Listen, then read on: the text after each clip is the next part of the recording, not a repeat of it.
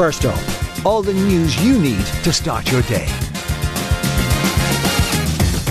Good morning. You're listening to Newstalk with me, Shane Beatty. It's Wednesday, the 7th of February. I hope you're well. Coming up.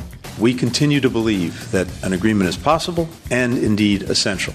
US Secretary of State in Israel to discuss potential ceasefire and Gardaí treat discovery of man's body in Cork as suspicious.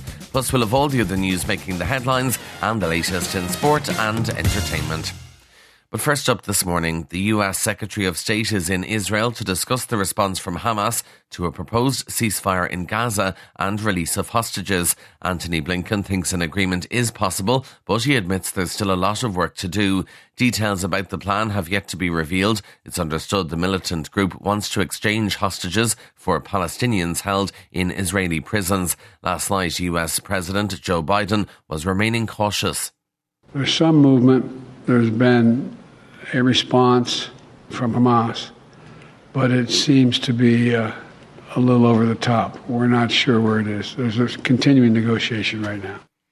A man found dead in sheltered accommodation in Macroom in County Cork yesterday has been named locally as 61 year old Michael Foley. He'd suffered extensive head injuries and Gardaí say they are treating his death as suspicious. They're collecting CCTV footage from the area and door to door inquiries are underway. A post mortem examination is due to take place at Cork University Hospital later.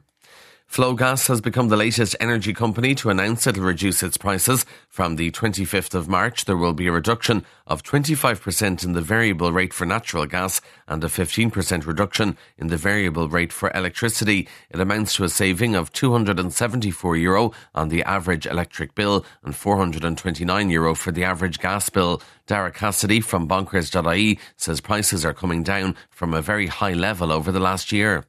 Flogas's rates until this announcement today were very, very high. So even though those uh, price drops look pretty significant and are much bigger than the price cuts we've seen from other suppliers that have been announced over the past two or three weeks, um, it still only leaves Flogas's prices at really average levels. Only 29% of people fully understand what HPV is and what it can do. A survey from the Irish Cancer Society shows worryingly low levels of understanding around one of the most common forms of cancer found here. They're looking to raise more awareness of HPV as part of plans to totally eliminate the disease by 2040. CEO of the Irish Cancer Society, Avril Power, says the first part of that fight is making people more familiar with what they're up against. Most people will be infected with a form of HPV at some time in their lifetime. But this research that we carried out as part of the HPV Aware campaign shows that 76% of people think it's unlikely that they've ever had HPV, which shows that unfortunately people don't fully understand the disease and just how common it is.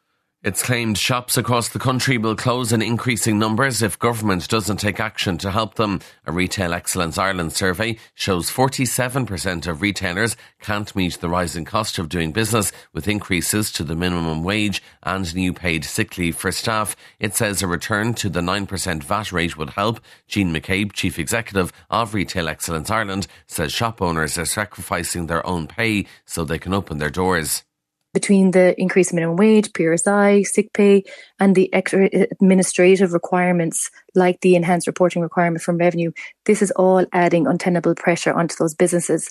And what we're seeing is we're seeing SMEs owner foregoing their own salaries just to keep their doors open. And that's mm. just not sustainable. The Taoiseach is paying tribute to Fianna Fáil deputy Sean Haughey after he announced he won't be contesting the next election. Speaking from the US overnight, Micheál Martin said Sean Haughey is a man of great integrity and someone who takes pride in every aspect of his work. He said it's been a great honour to work alongside him.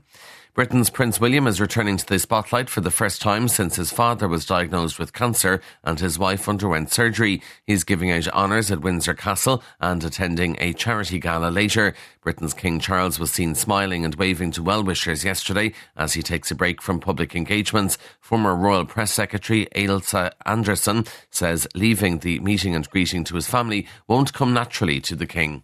He'll want to get up, he'll want to be moving, he'll want to be meeting people. That's where he gets his, his energy from. So to have this enforced sort of time away from his job, it will, uh, he won't be a very good patient.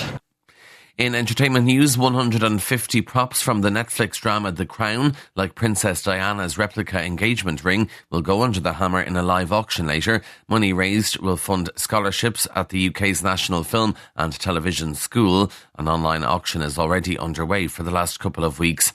And in sport, in diving, Irish 18 year old Jake Passmore is hoping to secure Olympic qualification this morning. He's one of 18 divers competing in the semi finals of the 3 metre springboard at the World Aquatic Championships in Doha. The best dozen will advance to this afternoon's final, as well as punching their tickets to Paris this summer. And that is first up for this morning. Please start your day with us again here tomorrow. In the meantime, you can check out all the news you need on newstalk.com.